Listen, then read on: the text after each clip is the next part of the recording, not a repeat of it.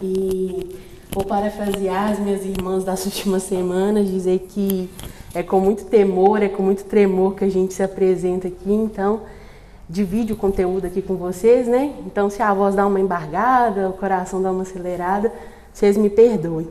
Mas desde já, né, confirmando a oração da Thaís, eu peço para que Deus nos conduza nesse momento, para que os nossos ouvidos, para que o nosso coração esteja aberto àquilo que Ele quer falar conosco nessa noite. Amém? Nos últimos encontros, né, a gente teve o estudo da série Os Atributos de Deus, um Deus incomparável. Então a gente viu que Deus é infinito, incompreensível, autossuficiente, eterno, onisciente, onipresente, onipotente, soberano. Então, assim, cada semana a gente se constrangia mais diante da grandeza desse Deus. E o tema de hoje, o atributo de hoje é imutável. Eu acho que foi o melhor atributo para a gente finalizar essa série, porque a gente fecha com a certeza de que tudo que a gente aprendeu sobre Deus não vai variar. Então, se Deus é eterno, ele vai continuar sendo eterno, ele é o Criador, ele continua sendo o Criador, ele não muda. E aí, na Bíblia, né, nosso livro, a nossa regra de fé, o nosso manual de convivência, o que, que ela fala sobre Deus ser imutável? Lá em Tiago, no capítulo 1, no versículo 17, não vou pedir para vocês abrirem agora, eu vou só ler, mas para frente a gente abre, tá bom?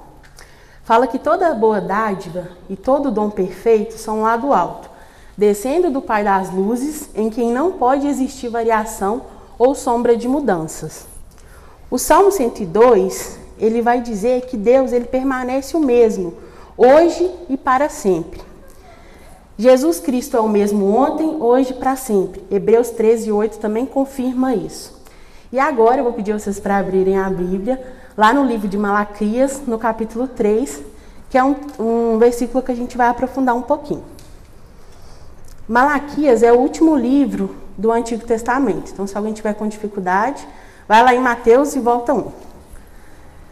Esperar vocês encontrarem.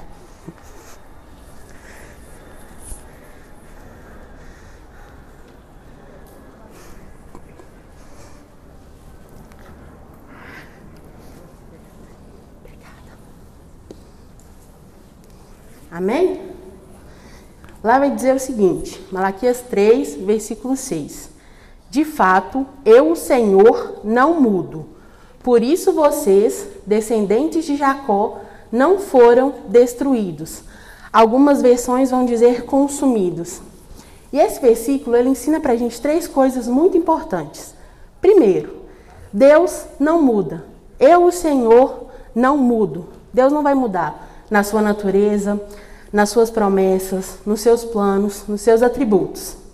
E isso gera uma consequência para um povo. Que povo que é esse? os descendentes de Jacó, que no segundo trecho do versículo fala o seguinte: Por isso vocês, descendentes de Jacó, não foram destruídos. Dentro do contexto né, dessa passagem do livro de Malaquias, aquele povo ele estava vivendo um tempo em que eles estavam entregando sacrifícios medíocres para Deus. Então eles estavam entregues ali na mediocridade, não estavam dando uma oferta boa para Deus, mas estava dando para o governo. Então, o livro de Malaquias, ele vem para Israel como uma chamada de atenção para o povo de Israel em relação ao arrependimento. Porque eles estavam vivendo na sua própria vaidade, na sua própria iniquidade, e não estavam se atentando com aquilo que eles estavam ofertando ao Senhor. Independente disso, na hora que, nesse diálogo entre Deus e o povo, o Senhor ainda lembra para eles que o fato dele ser imutável faz com que eles sejam salvos. E se a gente traz isso para os nossos dias, a gente pode pensar em nós também. Porque a gente peca, a gente é falho, a gente fala que vai fazer uma coisa de manhã e faz outra de tarde, começa de um jeito, termina o dia de outro. E o que, que dá uma sensação de paz para o nosso coração? Deus não muda devido ao seu povo. Deus não se adequa a gente. E quando ele fala aqui que por causa da imutabilidade de Deus, por causa da imutabilidade do amor de Deus, do plano de Deus, ele está querendo dizer o quê? Deus ele é fiel a ele mesmo também. Então ele não vai dar uma palavra e depois ele vai voltar atrás. Então, por isso que ele segue o plano perfeito dele, da salvação. E aí, se a gente pensa em sermos consumidos, né, automaticamente a gente já pensa o quê? Juízo final, né? Ah, salvação, inferno. O fato de Deus ser imutável é o que vai garantir com que eu não vá para o inferno. Mas não é só isso, sabe? E falando, claro, para o povo eleito de Deus, para o povo que é salvo, para aqueles que são considerados filhos de Deus, que é aquele que ele tem aquela, a sua promessa. A gente pode pensar também no quesito de Deus não deixar que nós sejamos destruídos ou consumidos nas nossas próprias concupiscências. Porque quando nós aceitamos ao Senhor, quando nós entregamos a nossa vida para Ele, a gente começa o processo de santificação. Então, assim, isso é muito lindo, porque não é só lá no final, ai, sou salvo. Dia após dia, até ser dia perfeito, nós estamos tendo a nossa natureza mudada. Então, assim, eu quis abrir com esse versículo, a gente viu que deu para tirar muita coisa dele, né? A gente viu que Deus é imutável, a gente viu que o homem é pecador, é inconstante e que glória a Deus, que a nossa salvação não depende das nossas próprias mãos. E a gente viu que Deus tem um plano de salvação e um plano de santificação, que é o que a gente vai ver aqui ao longo do nosso estudo. E aí, começando sobre a imutabilidade de Deus, falar que Deus é imutável é algo que precisa, gente, automaticamente gerar um conforto no nosso coração. O que, que eu estou falando quando eu estou falando assim? Deus não muda. Eu estou dizendo que Deus não muda em nada. Não existe variação nele. Todos os seus atributos, o fato dele ser eterno, o fato dele ser perfeito, autoexistente, autossuficiente, soberano, isso não muda, isso não varia. Deus não é fiel de manhã e infiel de tarde. Deus não esquece. Ele não tem como ele variar. Ah, hoje a glória de Deus é grande, amanhã a glória de Deus é nada. Não existe isso. Deus era santo no passado, Deus não é santo hoje. Então, o fato de Deus não mudar nos garante que o que ele diz que é bom é bom, o que ele diz que é pecado é pecado, independente das vezes da nossa carne querer dar uma gritada, mas é a realidade, porque nele não há variação. Ele é o o nosso padrão, a nossa referência. A gente viu aqui que todas as coisas derivam dele. Então, quando ele diz algo, é isso mesmo. Então, o que acontece? Nada do que eu possa fazer ou você possa fazer muda quem Deus é. Por quê? Nós somos criaturas, nós não somos criadoras. Nós somos imperfeitas, nós não somos perfeitas. E isso tem que trazer para o nosso coração uma segurança. Poxa, Deus é digno de toda a minha confiança. A gente precisa viver a nossa vida ciente disso. Às vezes a gente acorda de manhã, ah, bom dia, Deus. Deus não muda, mas assim, a gente não para para pensar na beleza que existe por trás disso, né? Então, quando a Nina fala aqui, falou aqui sobre o tapete, eu achei muito legal, né? Que a gente está vendo um pedacinho e Deus já viu o plano todo. E às vezes a gente quer limitar a Deus pelo pedacinho e não pelo todo. E deposita a nossa confiança nele. Então, primeiro ponto sobre a imutabilidade de Deus, que eu queria convidar vocês a fazerem uma reflexão é: eu tenho louvado ao Senhor porque ele é imutável? Eu tenho acordado e falado, Deus, obrigada, porque o Senhor não muda, porque a sua palavra é a mesma, porque você é o mesmo ontem, hoje, para sempre. Deus, é maravilhoso eu acordar de manhã sabendo que o Senhor é fiel. E no outro dia a misericórdia vai renovar de novo. Então eu preciso ter um coração grato, né? Quando a gente entende sobre essa verdade de Deus ser imutável, a consequência automática que tem que gerar no nosso coração é a gente se dobrar, é a gente adorar. Então, será que eu tenho feito isso? Será que eu tenho reconhecido a imutabilidade de Deus durante o meu dia, durante o meu trabalho, durante o meu momento com a família? E aí, falando sobre o homem, o homem é criatura de Deus. Criatura o quê? Mutável. Ah, em que, que o homem varia? A gente pode pensar o quê? Primeiro, fisicamente. Você pensar num bebê, ele está lá, no ser formado ele já está mudando, né? A mãe dele vai gerando, ele vai crescendo, aí nasce, aquela coisinha bonitinha, vão crescendo os dentinhos, andando, logo, logo já é um homem, uma mulher formada, está criando a sua família, envelhece é, e morre. Né? Por quê? Porque a gente é matéria. A gente já viu aqui que a gente é finito. Então, o homem muda fisicamente. O, o homem muda intelectualmente, né? ele vai adquirindo conhecimento ao longo da vida. Alguns, algumas informações a gente vai deixando para o passado, porque a gente já viu que a gente não consegue ser, é, ter o conhecimento de todas as coisas. Outra coisa que muda na vida da pessoa, os seus medos, né? Se a gente pensar na infância, a criança ela tem medo de dormir com a luz apagada, ou ela tem medo de algum bichinho, e aí vai crescendo, vão trocando os medos, vai desconstruindo uns, isso também vai variando. O meio ao redor das pessoas, ele também muda, né? Se a gente for parar para pensar, a gente muda de casa, a gente muda de emprego, a gente ah, amanhã eu fui demitido, ah, amanhã aceitei uma promoção, ah, amanhã eu decidi que eu vou largar tudo e vou investir em outra área. Então a gente oscila. A gente oscila às vezes com uma doença, né? Perde um membro ou muda o nosso estado mental naquele momento. A gente muda com os nossos gostos. Hoje eu gosto de preto, amanhã eu gosto de colorido, hoje eu gosto de loura, amanhã eu gosto de moreno. A gente está sempre nessa inquietação de achar algo que não muda, mas no final sempre acabam mudando. As nossas alianças, os nossos relacionamentos, eles também mudam com o tempo. Né? Se parar para pensar, desde a sua infância, quantas amizades você já teve, quantos ciclos você já abriu, você já fechou. Então, assim, é uma rotatividade imensa. Todas as coisas que estão fora de Deus, que não são Deus, elas são mutáveis. E aí, mesmo sabendo dessa verdade, né, que parece óbvio que tudo está mudando ao meu redor, às vezes isso parece assustador para a gente. Por quê? Porque a gente quer ter o controle sobre todas as coisas, né? Não, isso aqui não vai mudar não, vai ficar aqui na palma da minha mão e não, não tem que manter assim até eu morrer. E não tem como, a gente não consegue controlar as coisas, né?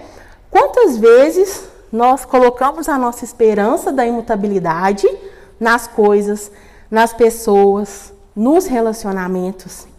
Quantas vezes eu quis exigir do outro que ele fosse perfeito e imutável?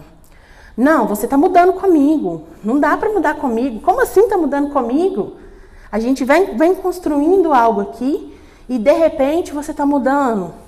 Ou uma situação que a gente está numa zona de conforto, acontece um problema.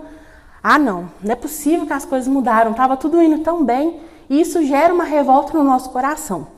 A Jane Wilke, no seu livro, ela fala de duas palavras que a gente usa muito nos momentos de, de acusação, no momento de briga, que mostra como que a gente é limitado em relação a entender como que as coisas são mutáveis.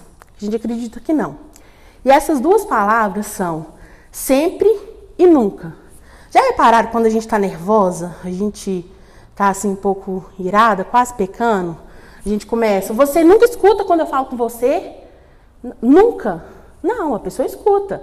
Aí às vezes não faz o que eu quero que faça, mas ela escuta, né? Ou você sempre está se atrasando, ou você sempre me decepciona. Por quê? Porque a gente tem a mania de colocar nas pessoas e nas coisas um atributo que não é delas, que é de Deus. Por essa busca nossa de nos preenchermos, né? Às vezes, não vai ser uma frase também no sentido brigando, mas depositando a sua esperança. Não, aquilo ali, ó, aquele relacionamento ali, ele é déspota. Sabe por quê? Porque ele nunca vai me decepcionar. E a gente esquece que é ser humano, que é mutável. Acabamos de ver que varia aqui em todas as coisas, mas não. A nossa vontade de que as coisas sejam imutáveis é, é, é grande. E a gente às vezes se perde nesse caminho, né? E o que, que é isso? O que, que eu estou fazendo quando eu coloco alguém, uma pessoa, um relacionamento num lugar que não é dela? E eu estou fazendo o seguinte, ó. Estou dizendo para essas coisas temporárias, imutáveis, eu preciso que você seja Deus. Eu preciso que você permaneça o mesmo. E o que, que é isso que a gente tem aprendido aqui? Idolatria. Isso é muito perigoso, né? Por quê? Quando eu idolatro alguém, quando eu idolatro algo, eu estou vivendo uma vida de escravidão, O meu ídolo, ele nunca vai me corresponder da forma como Deus é, porque ele não é Deus, ele é imperfeito, ele é mutável. E aí eu fico numa esperança de achar algo terreno que seja celestial. E, gente, não vamos encontrar. Não adianta. Pode buscar até falar chega, não vai achar. Você vai só se decepcionar, só se frustrar. E não foi para isso que Cristo nos chamou. Cristo nos chamou para uma vida de liberdade, não uma vida de escravidão, né? E aí fica a reflexão. A primeira que a gente viu foi: será que eu tenho louvado a Deus sobre ele ser imutável? E agora, será que eu estou colocando o meu ídolo, a esperança da imutabilidade, que só encontra em Deus? Aí você pode virar para mim e falar assim, Joyce, tô não, isso aí eu tô fora, sabe por quê? Porque eu já sei que o homem erra mesmo, então o homem vai ser falho, o coração do homem é enganoso. Mas será que você não está colocando em você mesmo uma expectativa de perfeição? Não, eu sei que o outro erra, mas eu não, eu sou constante, né? Eu não mudo, eu não vario. E se eu me comprometo a fazer, eu vou fazer. Isso é um perigo muito grande, porque vai chegar um momento que você não vai dar conta de fazer. Nós somos imperfeitos, a gente vai errar, a gente vai cair, a gente vai falhar. E às vezes a gente tem uma cobrança muito grande em cima da gente sobre essa perfeição. Ou às vezes vem algo disfarçado, por exemplo, eu nasci assim, eu vou morrer assim. Quem nunca ouviu essa frase? E aí? Não, eu nasci assim, eu sou ignorante, eu vou morrer ignorante. Aí você fala, nossa, isso é muito bruto para um cristão falar, né? Às vezes, como é que a gente disfarça essa frase usando outras palavras? Ó oh, Deus, eu eu acordo de manhã, entendeu? Eu já dou a paz do Senhor todo mundo, cumprimento, estou na bênção. Mas se pisar no meu pé, se pisar no meu calo, acabou o dia. Sai um leão de dentro de mim, eu não me controlo. O Senhor sabe que eu não controlo, o Espírito Santo que se vire. E o que a gente faz? Cria pecado de estimação. Será que eu estou criando algum ídolo, algum pecado de estimação comigo mesmo, achando que eu não vou mudar? Que Deus não pode mudar? Estou colocando Deus numa jaula. Ah, Deus não pode fazer, né? Porque eu sou assim, eu sou. A, a história da minha família, a história do meu nascimento, ela é muito triste, ela é muito pesada. Então, eu nasci assim, eu vou morrer assim. E não, não é para isso que, que Deus nos chama, né? Ah, às vezes tem outro pecado, a mentira. Ah, mas é uma mentira do bem. Ah, mas é uma fofoca assim, santa, porque me conta e eu vou ali dividir com a minha irmã, mas é pra gente orar. Umas coisas assim, aleatórias, né, que a gente usa para se esconder debaixo do atributo de não querer variar, de não querer é, ser mutável. E isso, gente, nada mais é do que uma mentira do diabo. A gente conhece desde Éden, desde Eva, que o diabo ele é o pai da mentira, que ele é homicida desde o princípio, e ele brota esses pensamentos às vezes na nossa mente para poder fazer a gente pecar, para poder fazer a gente viver uma vida de engano. E é por isso que a gente precisa se debruçar sobre a verdade. Porque quando, eu, quando a minha voz interior falasse assim comigo assim, você nasceu assim, filha, você vai morrer assim, eu falo assim, não, calada. Porque Deus pode me transformar. É só através do poder de Deus que posso ser transformado. E aí, isso me lembra muito o início da minha caminhada. Porque talvez você esteja vivendo um momento de raiva com você mesma por ter que mudar. Quando eu me aproximei mais de Deus, quando eu comecei a caminhar com Deus, eu assim, eu tenho vergonha de falar isso, mas ao mesmo tempo eu louvo muito a Deus porque ele transforma, né? Mas eu achava que eu era muito perfeita. Eu chegava, cheguei assim, não, agora eu vou servir a Deus com meus dons, com os meus talentos. O mundo precisa de pessoas que servem a Deus, mas uma visão totalmente distorcida do evangelho. E aí, quando eu fui conhecer de verdade Deus, aquilo começou a me quebrar. E eu comecei a olhar para dentro de mim e eu só enxergava podre, que é o correto, né? Porque o homem é o quê? Ele não, não existe nada de bom em nós mesmos. E eu comecei a lutar com algumas idolatrias que eu tinha. E aí estava terminando de vencer uma, abri a porta já dava de cara com a outra. Aí venci aqui, a idolatria, o trabalho. Estou lutando, pedindo Deus ajuda. Nossa Deus, um muro de rejeição para me quebrar? Assim tá difícil. E eu lembro que eu conversei com a Fá. Eu falei com ela assim: Nossa, mas todo dia tem alguma coisa nova para mudar. Todo dia, tipo assim, tô cansada disso. E eu lembro que ela virou para mim e falou comigo assim: é assim mesmo. E na hora eu falei assim: não é possível. Não é possível que é assim mesmo, gente. Mas por quê? Eu tinha outra visão distorcida de quem Deus era. O que, que eu acreditava? Eu preciso ser perfeita para Deus me amar. Então, assim, eu entrei na igreja, eu estou me envolvendo, eu tenho que ser a melhor filha. Eu não posso pecar, eu não posso fazer nada. Mas por quê? Eu estava servindo a mim mesma. Porque eu achava que eu era digna de receber o amor de Deus. E não era. Então, às vezes, a nossa birra da nossa mudança, seja porque a gente não quer ser imperfeita. Então, a gente precisa também de ter um alerta para isso, né? E lá, em Malaquias, né, quando a gente leu lá no início, a gente viu que Deus, ele, o atributo dele imutável, fez com que aquele povo fosse salvo. Então, assim, o que, a gente pode trazer para a gente? A nossa certeza da salvação, ela está no fato de que Deus não muda. E a nossa esperança da santificação, ela está no fato de que nós podemos mudar.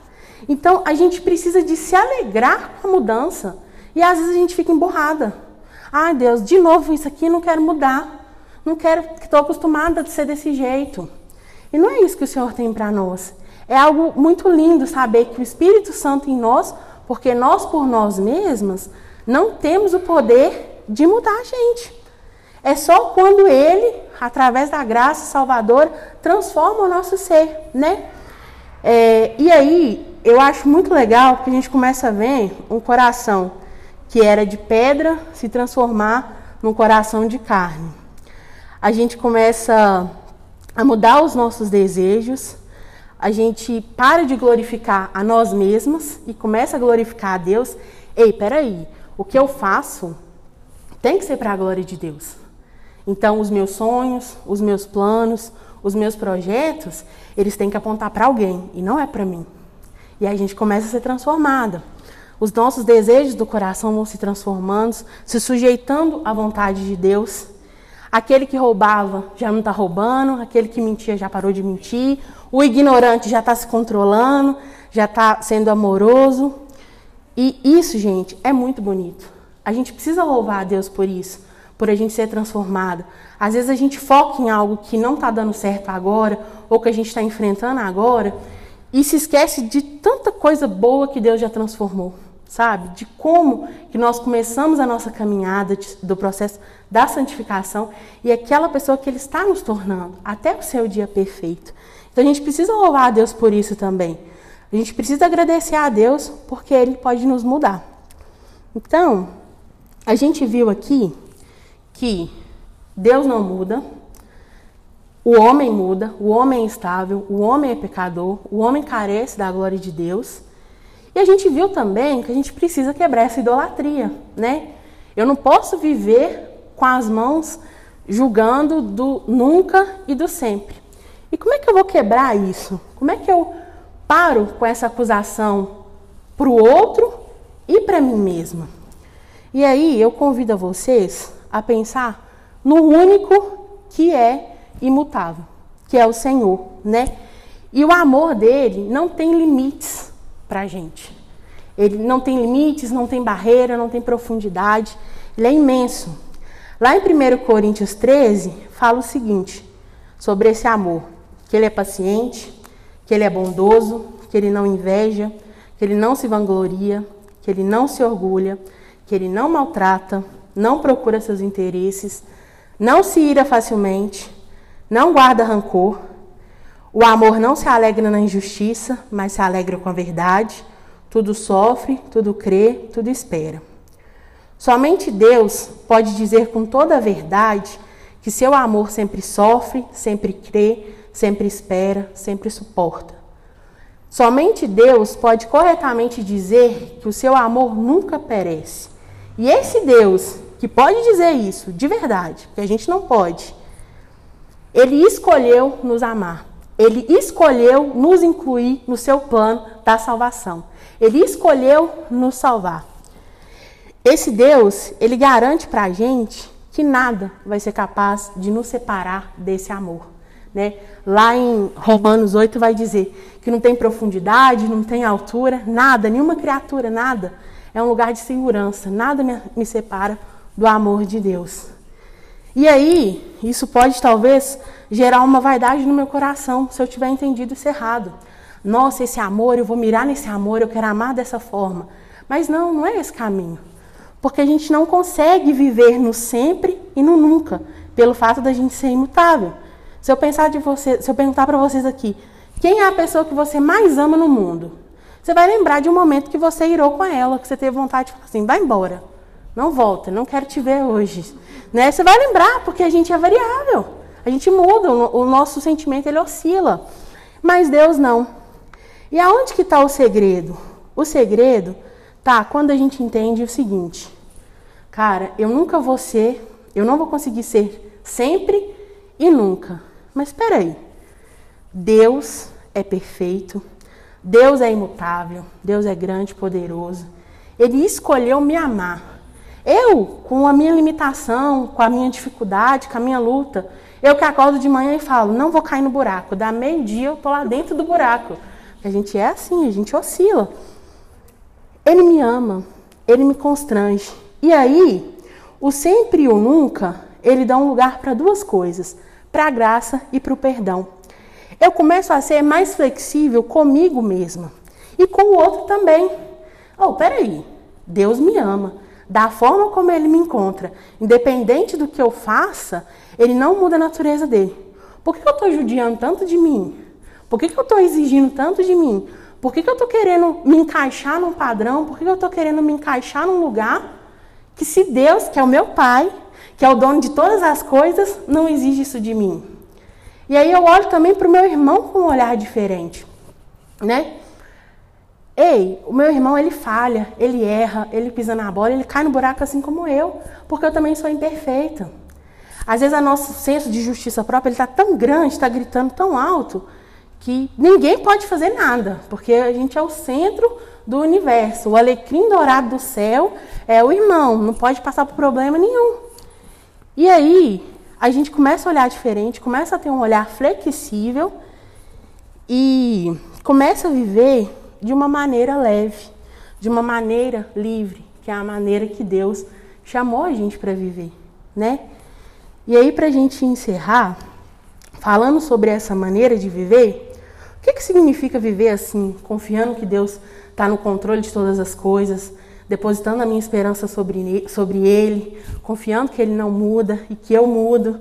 É viver alicerçado sobre a rocha, né? Que é firme, que é inabalável. E aí a gente vai ter a parábola lá de Mateus 7, 24, que vai contar a história de dois construtores. Um edificou a sua casa sobre a areia e o outro sobre a rocha. O que aconteceu com o que edificou sobre a areia? A casa caiu. E o que edificou sobre a rocha, ele ficou firme. Ele ficou firme porque não vieram vendavais, porque as coisas em volta não mudaram? Não. Veio a chuva, veio a tempestade, veio o mar, mas aonde ele estava alicerçado era firme, era imóvel, não variava, que era a rocha. Então por isso ele se manteve firme. Então assim, onde eu estou alicerçada? Estou alicerçada no Senhor? Ah, se eu estou alicerçada no Senhor, vai continuar tendo a chuva, vai continuar tendo vendaval. A diferença é o quê? Eu não vou ser abalada. Porque eu não estou lutando pelas minhas próprias forças. Não sou eu que estou lutando as minhas batalhas. É Jesus.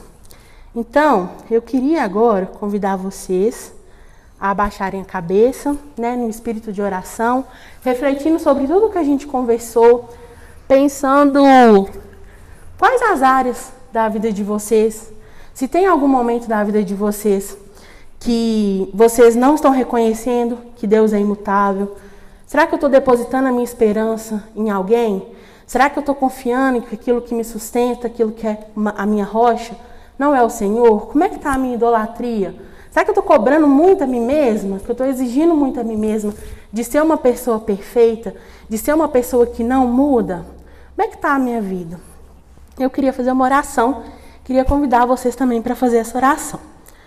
Pai, nós te louvamos, Jesus, porque o Senhor é imutável. Você é o mesmo ontem, hoje e para sempre.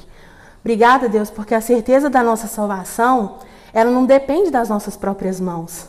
Não existe nada que nós possamos fazer que seja capaz de mudar quem você é.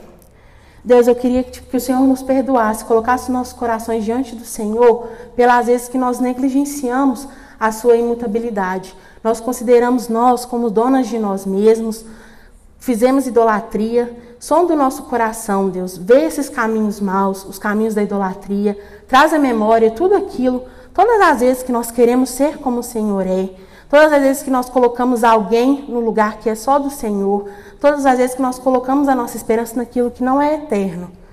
E com essa consciência, Deus, de que só o Senhor é eterno, só o Senhor é a nossa rocha, a nossa fortaleza, nós pedimos para que o Senhor tenha misericórdia e perdoe os nossos pecados, para que nós possamos, Jesus, ter uma vida plena com o Senhor. Conduz esse momento agora das dinâmicas, seja para a honra e para a glória do teu nome. Em nome de Jesus, amém.